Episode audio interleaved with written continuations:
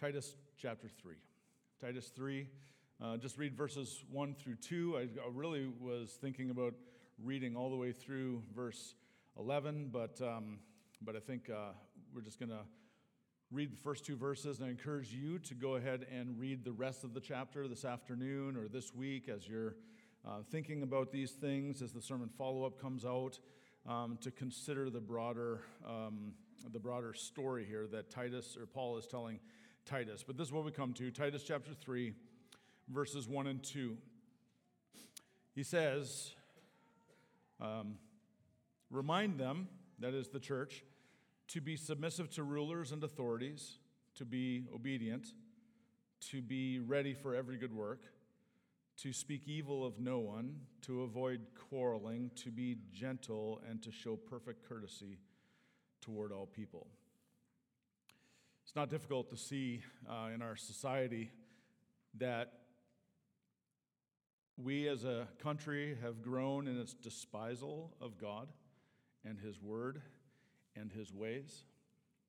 We're facing evils of all sorts, from the breakdown of families to increasing sexual depravity to the murder of unborn to the insistence that foundational matters like marriage and gender are simply social constructs that need to be left in the past, uh, coming before our eyes and into our ears uh, incessantly every day through news reels, through podcasts, through uh, TV shows, um, through all sorts of ways. We are hearing repeated reports or examples of hateful, disgusting, licentious, debauched, and brutal events and decisions and plans and intentions along with the vitriol of hate filled, disgusted, fed up comment sections, um, if you've ever taken the time to read comment sections. And the divide in the country is seemingly as wide as ever. And it's not only in our culture as a whole, but it's growing in the church as well as a dividing point among the followers of Jesus regarding how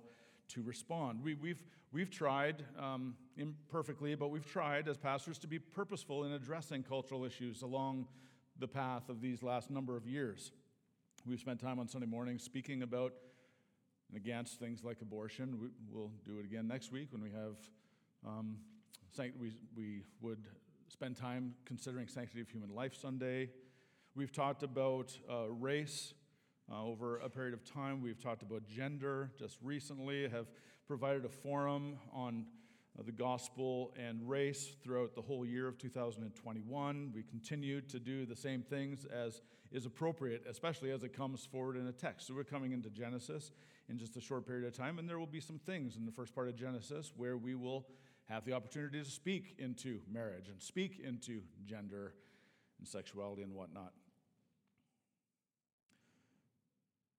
We've strived to communicate straightforwardly with some element of courage regarding what we believe God's word says about these things. We strive to hold to those beliefs with steadfast biblical conviction. And we've also taught along the way repeatedly that while we hold to those biblical, foundational, truth oriented convictions, we must do so with grace.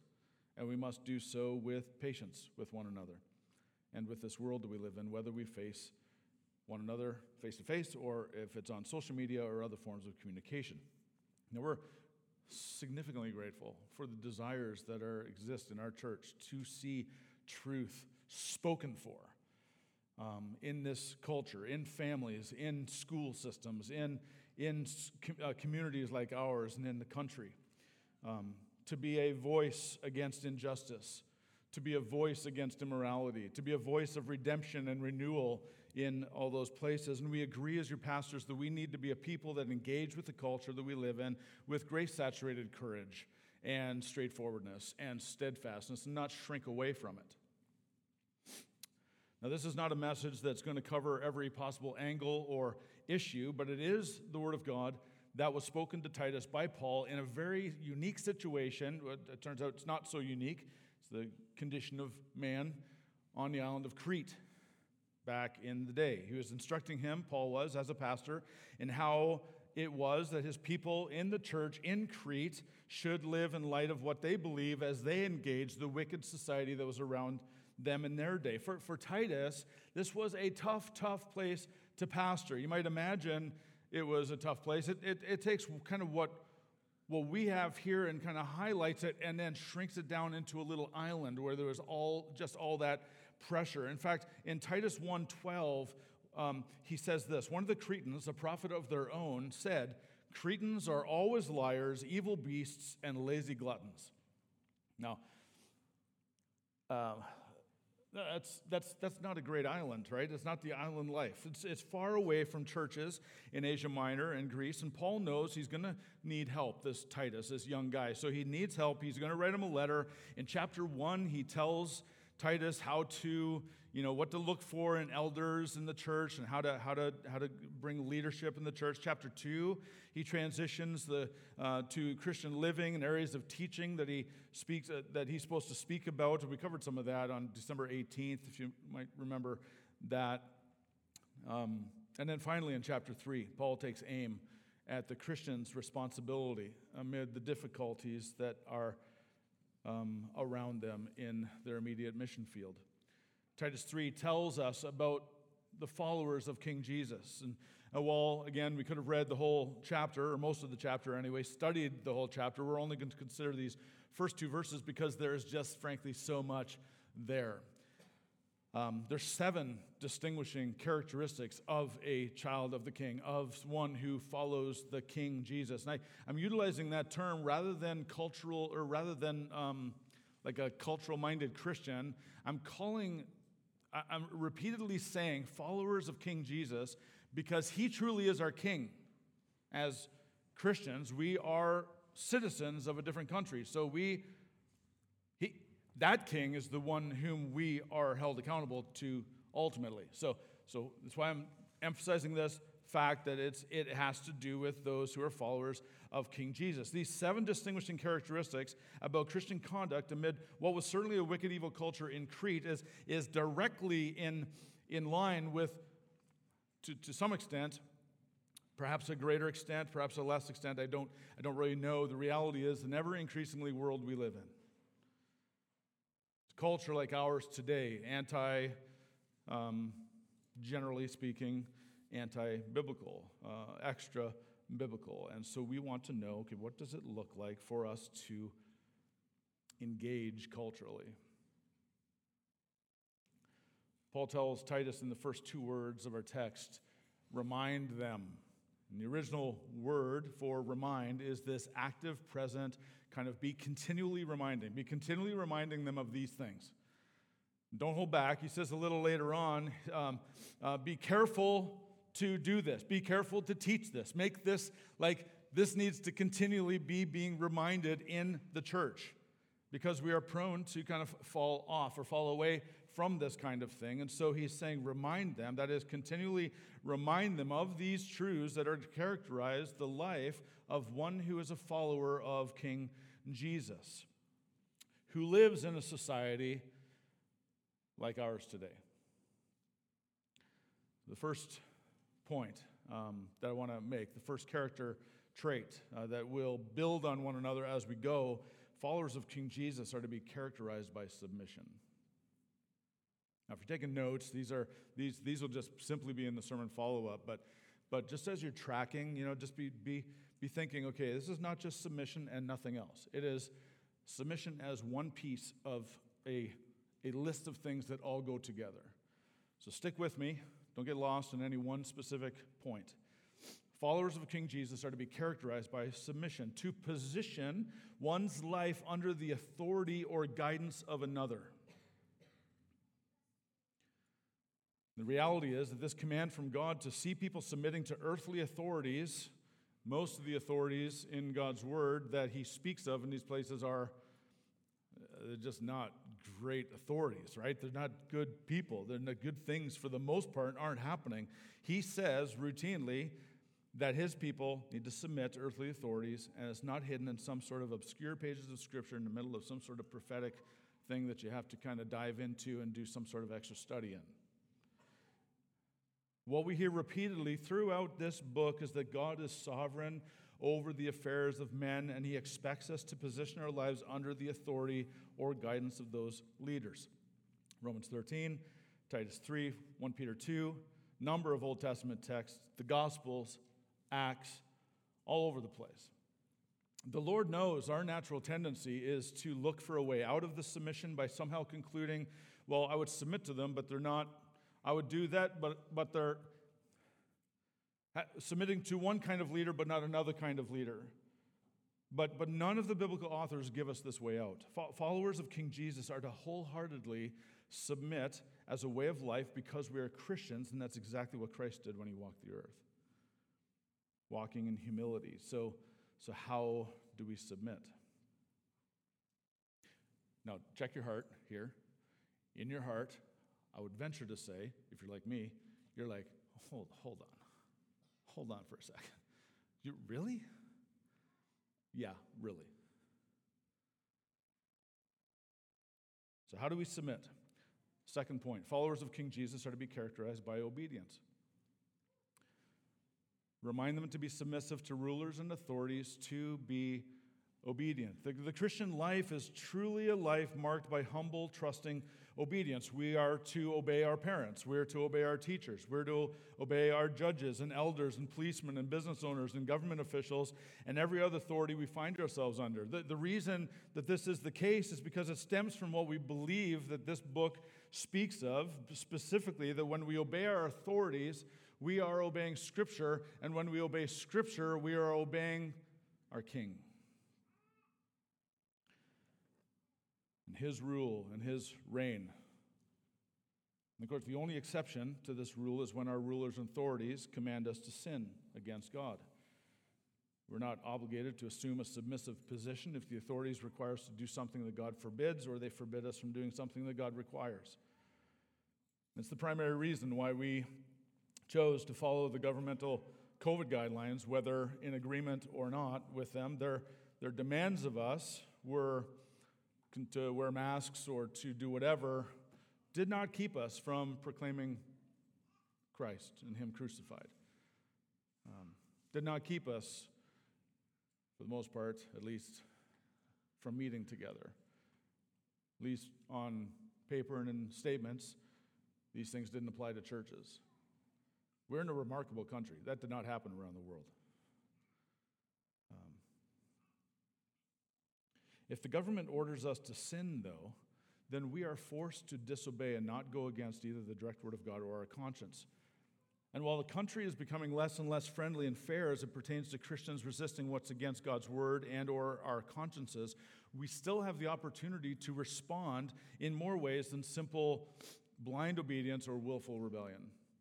Sometimes you think that there's only two options here. Well, there's, there are more options. When we see abuses of power, it is right and true and good and biblical to speak out against that sin.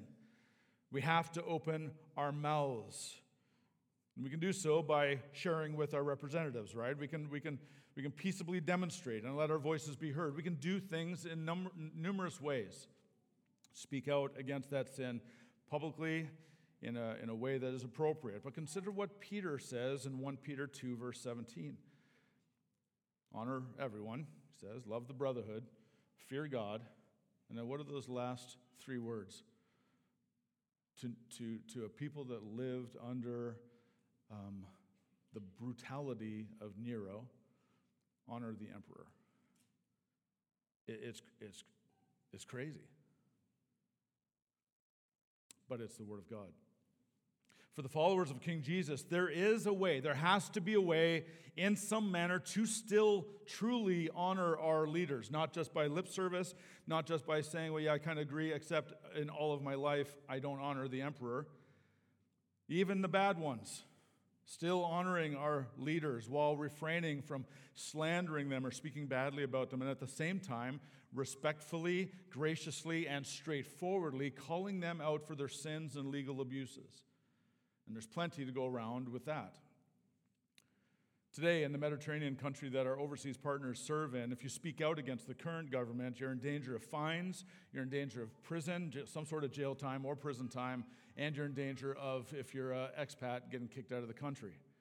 In our country, we don't even get fined, I think, for the most part anyway. Maybe there's situations but, that you all know of, but don't think we even get fined for simply speaking out against our leaders' abuses. Some of the things that people say about our leaders publicly um, in a foreign country would just get them placed in prison, but in our country, not, not so. Freedom of speech can, can be a wonderful thing. It's also a very frustrating thing at times, but it's a wonderful thing. And so, as long as we don't break the law, we need not to remain silent. We can and we should speak against sin because that's what Christians do. We stand for and share truth as, as those who follow King Jesus and his kingdom, as exiles in the land, but we do so respectfully, we do so graciously, we do so honestly, and we do so trusting our King unreservedly not acting out of fear or trepidation, but out of inherent trust in the King who is sovereign and in control of all things, whom we live for, whom we follow, whom is worthy of our entire lives. Additionally, when we see abuses of power or are recipients of abuses of power, it's okay to seek justice right? We have the privilege of seeking justice, and we know there's lots of injustice that's done, but we get to seek justice nonetheless. As followers of King Jesus, we should expend every legal means we have to change in some way the political landscape. And biblically, we should object when our country's laws are not being followed.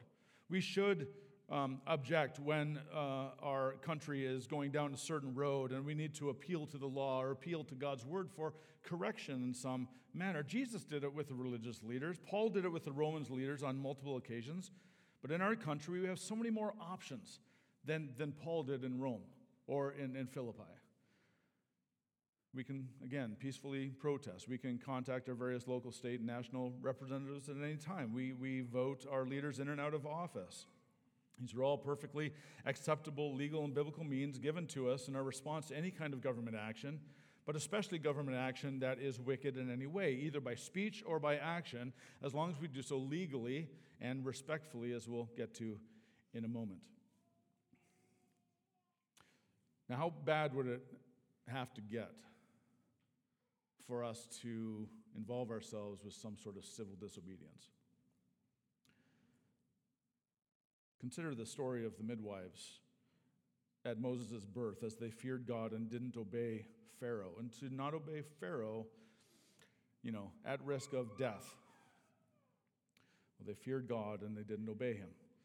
They were commanded to do something that God had forbidden, namely to take the life of innocent people, so they obeyed God rather than Pharaoh.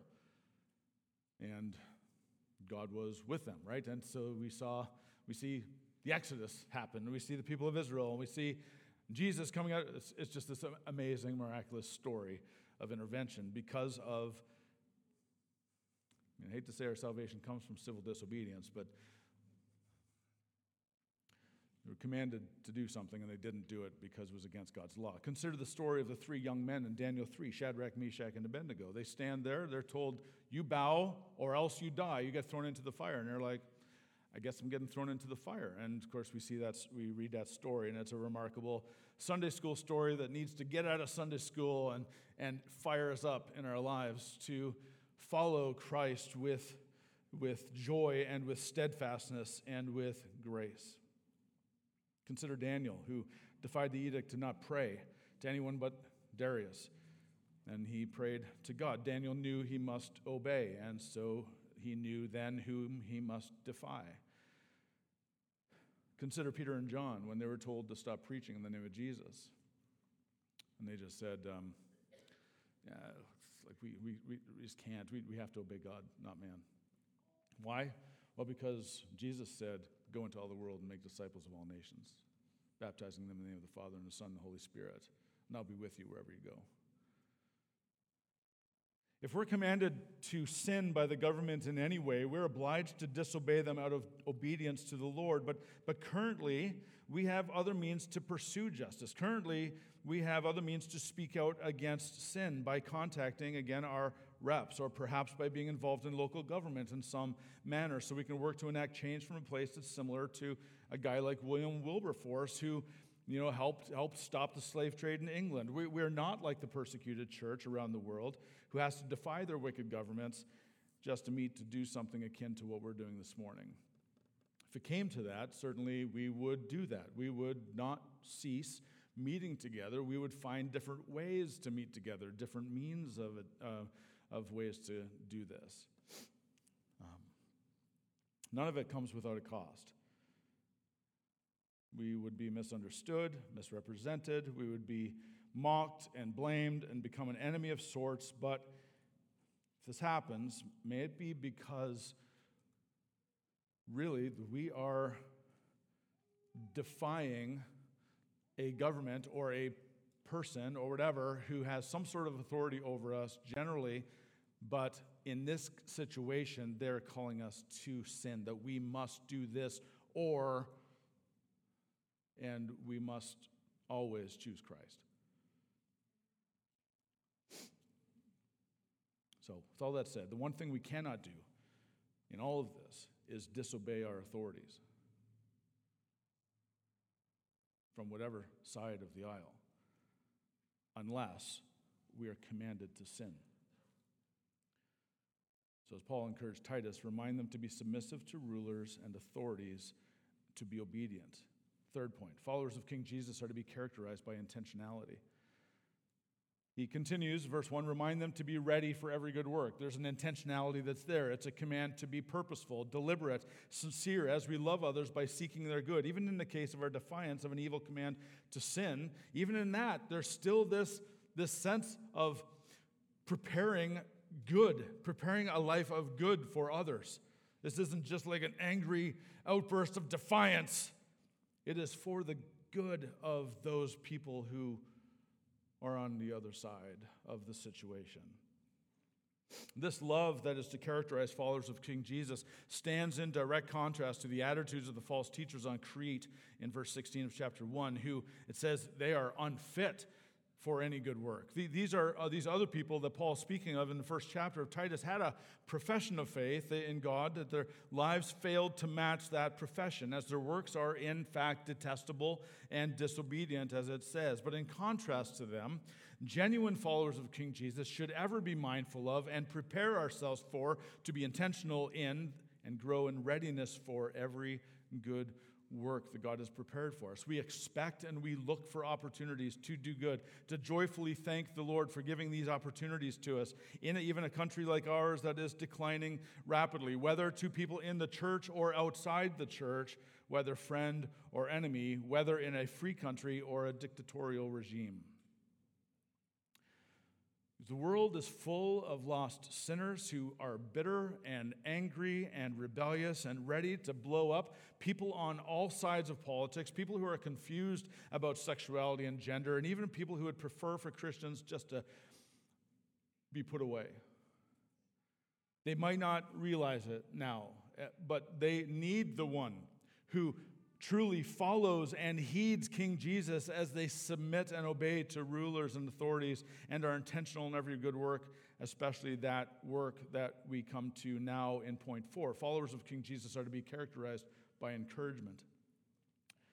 He continues to tell Titus to remind them to speak evil of no one. Now, if you're like, if you're like me, you read, read things like this and you think, well, um, you just kind of read them in, in the sentence and you kind of get over it and you get to the next thing. But think about that. Speak evil of no one. No exceptions. It means literally do not blaspheme anyone. Do not speak in a disrespectful way that demeans, denigrates, or maligns.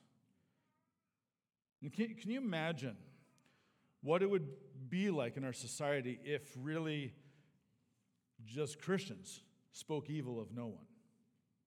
The redemptive nature of what that might look like. Over the last number of years, we've seen an increase in this kind of speech against our leaders and other people, and it's always been the case, of course, but throughout human history. But in our day, it just seems overly rampant and even exists among those who profess faith in Jesus, and it just should not be, friends. When we slander others, when we demean, denigrate, or malign others, not just people in positions of authority, but including people who are in positions of authority. Um, when we slander them and when we demean them or denigrate or malign them, it may feel right, it may feel just, it may feel appropriate, but it is not. Whether in public office or in the passenger seat of your car. your wife, your husband, your kids, your friend, the person you can't stand at school, your brother, your sister, and, and the president, and the senators, and the congress persons, and the mayor, and the governor. When, when we slander others, when we demean, denigrate, or malign others, no matter who they are, we fail to live like our King. In fact, Jesus would equate the motivation of our hearts as on par with actions of significant violence, like anger equals murder, lust equals adultery. Certainly, the wicked and brutal effects of policies that are foundational in the democratic platform are worth speaking out against with truth and grace. And just as certainly, the wicked and brutal effects of demeaning and denigrating speech that's become so very commonplace in other political parties is worth speaking out against with truth and grace as well. Both things are destructive. At the very core, you know, you know that when you are spoken against, how damaging is that on your very soul? This is why one of the things why our king says, do not speak evil of anyone.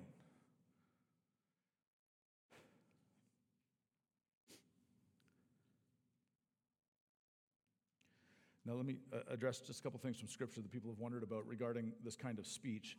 Some, some would say, well, what about Paul? Well, like Paul was like super harsh in Galatian, Galatians, and he just tells these false teachers who are preaching a different gospel, if there is a different gospel, uh, these guys that were saying circumc- Jesus plus circumcision, he's like, you guys need to go and emasculate yourselves. Pretty harsh. What about, what about Paul? Or, or what about John the Baptist, who was harsh and said denigrating things to the religious leader of the day, Herod, calling, or, or the Pharisees? Um, and he, in particular, went after the Pharisees really harshly.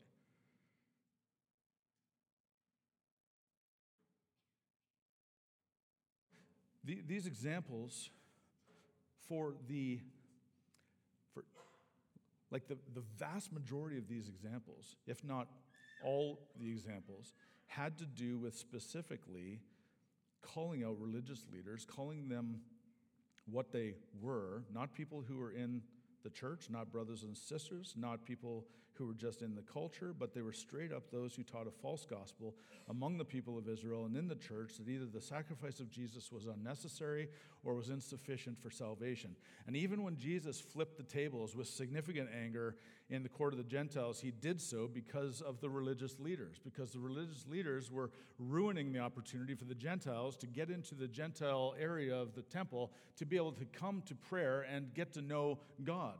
And there's all this crud all over the place, all sorts of animals and all sorts of stuff that animals do all over the place in their place where they were supposed to be praying and seeking God.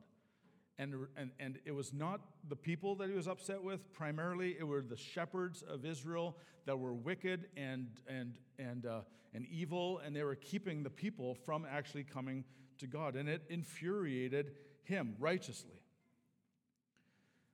So these are, these are those examples as far as, as far as I'm concerned, anyway, those examples. So I, I don't like going to those examples as reason for why we should get all bent out of shape and angry and, and forceful in our speech. I, I, I think that we must keep a close watch on our tongues. When the Bible says to speak evil of no one, I think the plain reading of the scripture in whatever language you study this in is speak evil of no one, including politicians. Disrespect and slander have no place in the Christian life, and again, 100% destructive. Such behavior makes us look bad, which is not even uh, the, uh, the biggest deal. The worst part of it is that infinitely worse is that it brings reproach upon the name of Christ. All of a sudden, well, that must be what Christ is like. Building others up and countering negative drivel with encouragement, think, believe is the better way. It's the way of Christ, and one thing we're being reminded of this morning. Point five followers of King Jesus are to be characterized by peace. Remember, keep all these things in together. So, submission, obedience, and, and um, uh, what was the third one? Um, intentionality thank you. Just all these all these things are just like building on one another and we're getting into these areas of encouragement. Now this next one is peace. Followers of king jesus are to be characterized by peace. He says specifically he doesn't use the word peace but he says remind them to avoid quarreling. The followers of king jesus should not be known for their love of fighting and quarreling. In fact paul told the romans if possible so far as it depends on you live peaceably with all being a cultural warrior um, does not fit this sense of, at least in some manner, depending on how you're speaking of cultural warrior. How, how difficult is this for us, especially when we're met by so many things that provoke us to anger when we turn on the news, when we pull out our phones and read something that just infuriates us? It's, it's really remarkable to me, to my own heart, concerning these things as well, how quickly we can lose it when those who don't follow King Jesus act like it. And they're living in their own kingdom. We're just shocked that they would act like that. And we act out similarly. Those who live for a different king. May we not be among those followers of Jesus who are looking for a good fight to have while they're trying to make a point regarding morality or faith or hope and life in Jesus. Sixth point followers of Jesus are to be characterized by gentleness. The original word there is, it really means not insisting on every right of letter or law, uh, of law, a letter of law or custom. So, not insisting on every right of letter of law or custom. It's, it's closely tied with humility. Certainly includes a sense of yielding to another even when things seem like we shouldn't yield. Of course, King Jesus gave us the perfect example of this in his life when he showed that he was meek and he was gentle and lowly in heart, and as one who did not return reviling for reviling when he endured the suffering on the cross. And, friends, it's imperative for us to see that gentleness is not weakness in any way. Uh, a, a, redefinition of gentleness might be weakness, but biblical gentleness is not weakness. In fact, it is a fruit of the Spirit and encouraged repeatedly in the New Testament. Just two examples among many Colossians chapter 3 verse 12. Put on then as God's chosen ones, holy and beloved, compassionate hearts, kindness, humility, meekness, and patience. 1 Timothy 6. But as for you, O man of God, flee from these things, these, these other things that we've been also speaking about this morning, but pursue righteousness, godliness, faith, love, steadfastness, gentleness, not just with people in the church, but the culture people all around.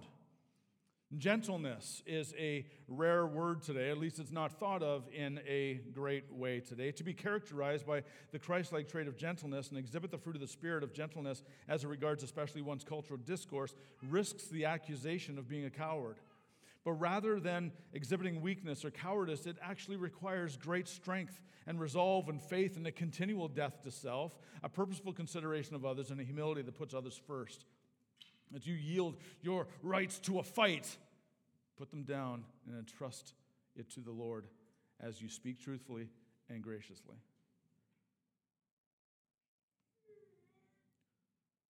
Now, people in the culture and those inside the church might misread your gentleness as cowardice and, and passivity, but I urge you to hear the voice of your Savior and Lord this morning and follow his example in your cultural speech the way that you communicate, the way that you walk, the way that you move forward. This is not about being passive, it's about active gentleness.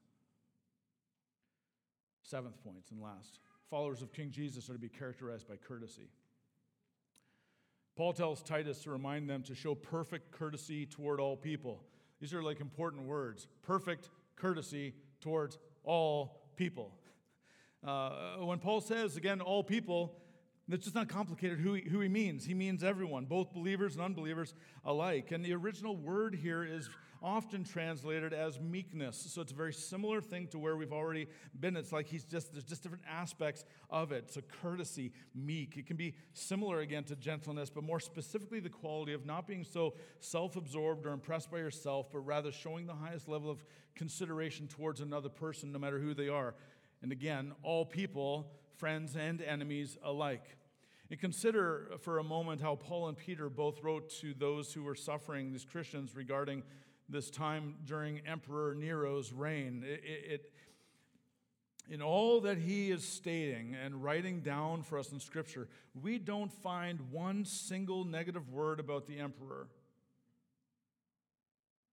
You read history books, there's plenty of negative things to say about Nero. What we see in Scripture by way of example of the apostles, of the early church, they never speak a negative word. Con- considering that this is the man who set Rome on fire and blamed the Christians for it, found pleasure in torturing and killing Christians, the fact that nothing negative was written about him is remarkable. And not only nothing negative, but instead the command in 1 Peter 2 again to actually honor him. It's just remarkable. And it may seem entirely backward, but as the Spirit works in us to conform us to the image of Christ, courtesy and meekness and gentleness and peace will increasingly be shown amid the most difficult of cultural evils we face. You know, amid the debates in the Christian culture regarding the supposed weak need desire to be winsome toward those in our culture as followers of King Jesus, speaking truth with grace and following the advice that Paul gives, this one professor, Michael Kruger, president and professor of New Testament early Christianity at the school that Dan graduated from, Reformed Theological Seminary, he says this We should be winsome simply because it reflects the kind of character that God asks us to have. Indeed, biblically speaking, it reflects the character of Christ. So, whether it's 1822 or 2022, whether we're culturally favored or disfavored, whether it's an election year or not, we are to act like Christians. It should also be said that being winsome does not mean that one is weak, fearful, or lacking in conviction. To say we should be winsome is not to say everything a Christian should be. Christians should also be strong and faithful, even courageous and bold, but let us not confuse being strong with being belligerent. Nor should we mistake being bold with being caustic. The loudest and most aggressive people are not always the ones with the most confidence in God's word. And ironically, behaving in such a manner makes us come across like we have a theological version of a Napoleon complex, always trying to make up some insecurity, whereas true confidence flows from a deep and quiet trust in God's sovereignty, leaving the outcome to Him.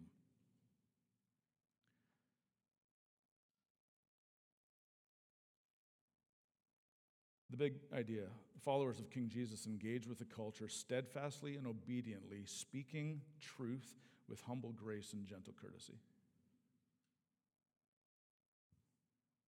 If that could just stay up for a little bit. Followers of King Jesus engage with the culture steadfastly and obediently, speaking truth with humble grace and gentle courtesy. And our attitudes and our actions that all stem from what we truly believe have a profound impact on those people around us, whether they're in our home or whether they're in the culture or whether they're in the government or wherever. Amid all the noise coming from any number of Christian and secular fronts regarding how we should interact with the culture we're in, may we look to Titus 3. Never forget to be submissive, obedient, intentional, encouraging, peaceful, gentle, and courteous with all people. And certainly, we should pray for a great revival in our land, but may we remember that the revival or renewal we need most in our world and in the USA is the humble reception by the church of sound teaching about Christ that delights the heart, that really delights the heart, that Jesus really is who he says he is, and he is my king, and I get to live for him, and I get to walk with him, and I have the Holy Spirit filling me and strengthening me so that I can interact with grace and straightforwardness. Not shying away from difficult conversations, but having the difficult conversations calmly, gentleness, courteous.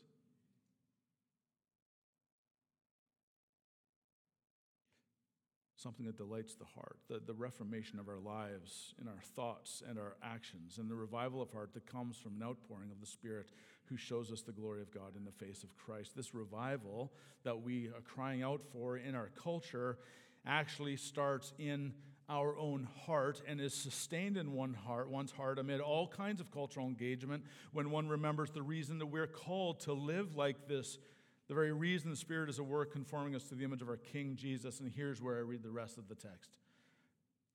Verse 3. Why do we do all this? Why, why are all these things true? Well, because. Or for. We ourselves were once foolish, disobedient, led astray, slaves to various passions and pleasures passing our days in malice and envy, hated by others, hating one another.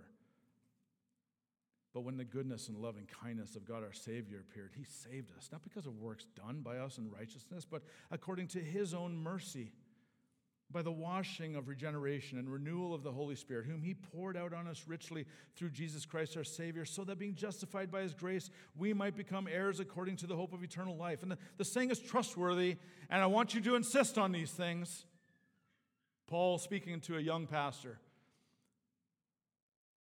so that those who have believed in God may be careful to devote themselves to good works. Things like what we've been talking about this morning, things that are excellent and profitable for people. May we be those who engage with the varying aspects of our culture in our families, in our schools, in workplaces, entertainment, government, obediently speaking truth in the appropriate places with humble grace and gentle courtesy in the various spheres we've been given some sort of influence in, that we might, as Kevin DeYoung states in a really helpful um, review of a book, he says this that, that, that we might model an alternate culture as the city of God, trying to be salt and light among the city of men. One, one more application almost as a benediction to this sermon, kind of, is, is this passage out of Colossians 4. Looking for application specifically and how where to where to go with these things, or how I think I think there's been lots of application throughout, but let me let me say this. Continue steadfastly in prayer. Colossians 4. Be watchful in it with thanksgiving. Pray that God may open a door for the word to declare the mystery of Christ Walk in wisdom towards outsiders, making the best use of the time. Let your speech be always gracious, seasoned with salt, so that you may know how you ought to answer each person. May we interact with the culture with truth and grace, always the two together, not just one over the other, not one usurping the other, but two always together, interacting with the culture. Not just the culture, but one another. I think this is true in parenting. This is true in marriage. This is true in your workplace. This is true all over the place. It just happens that starts out by speaking about your rulers and authorities. So, friends, apply this in your life, not just cultural engagement, but in your life.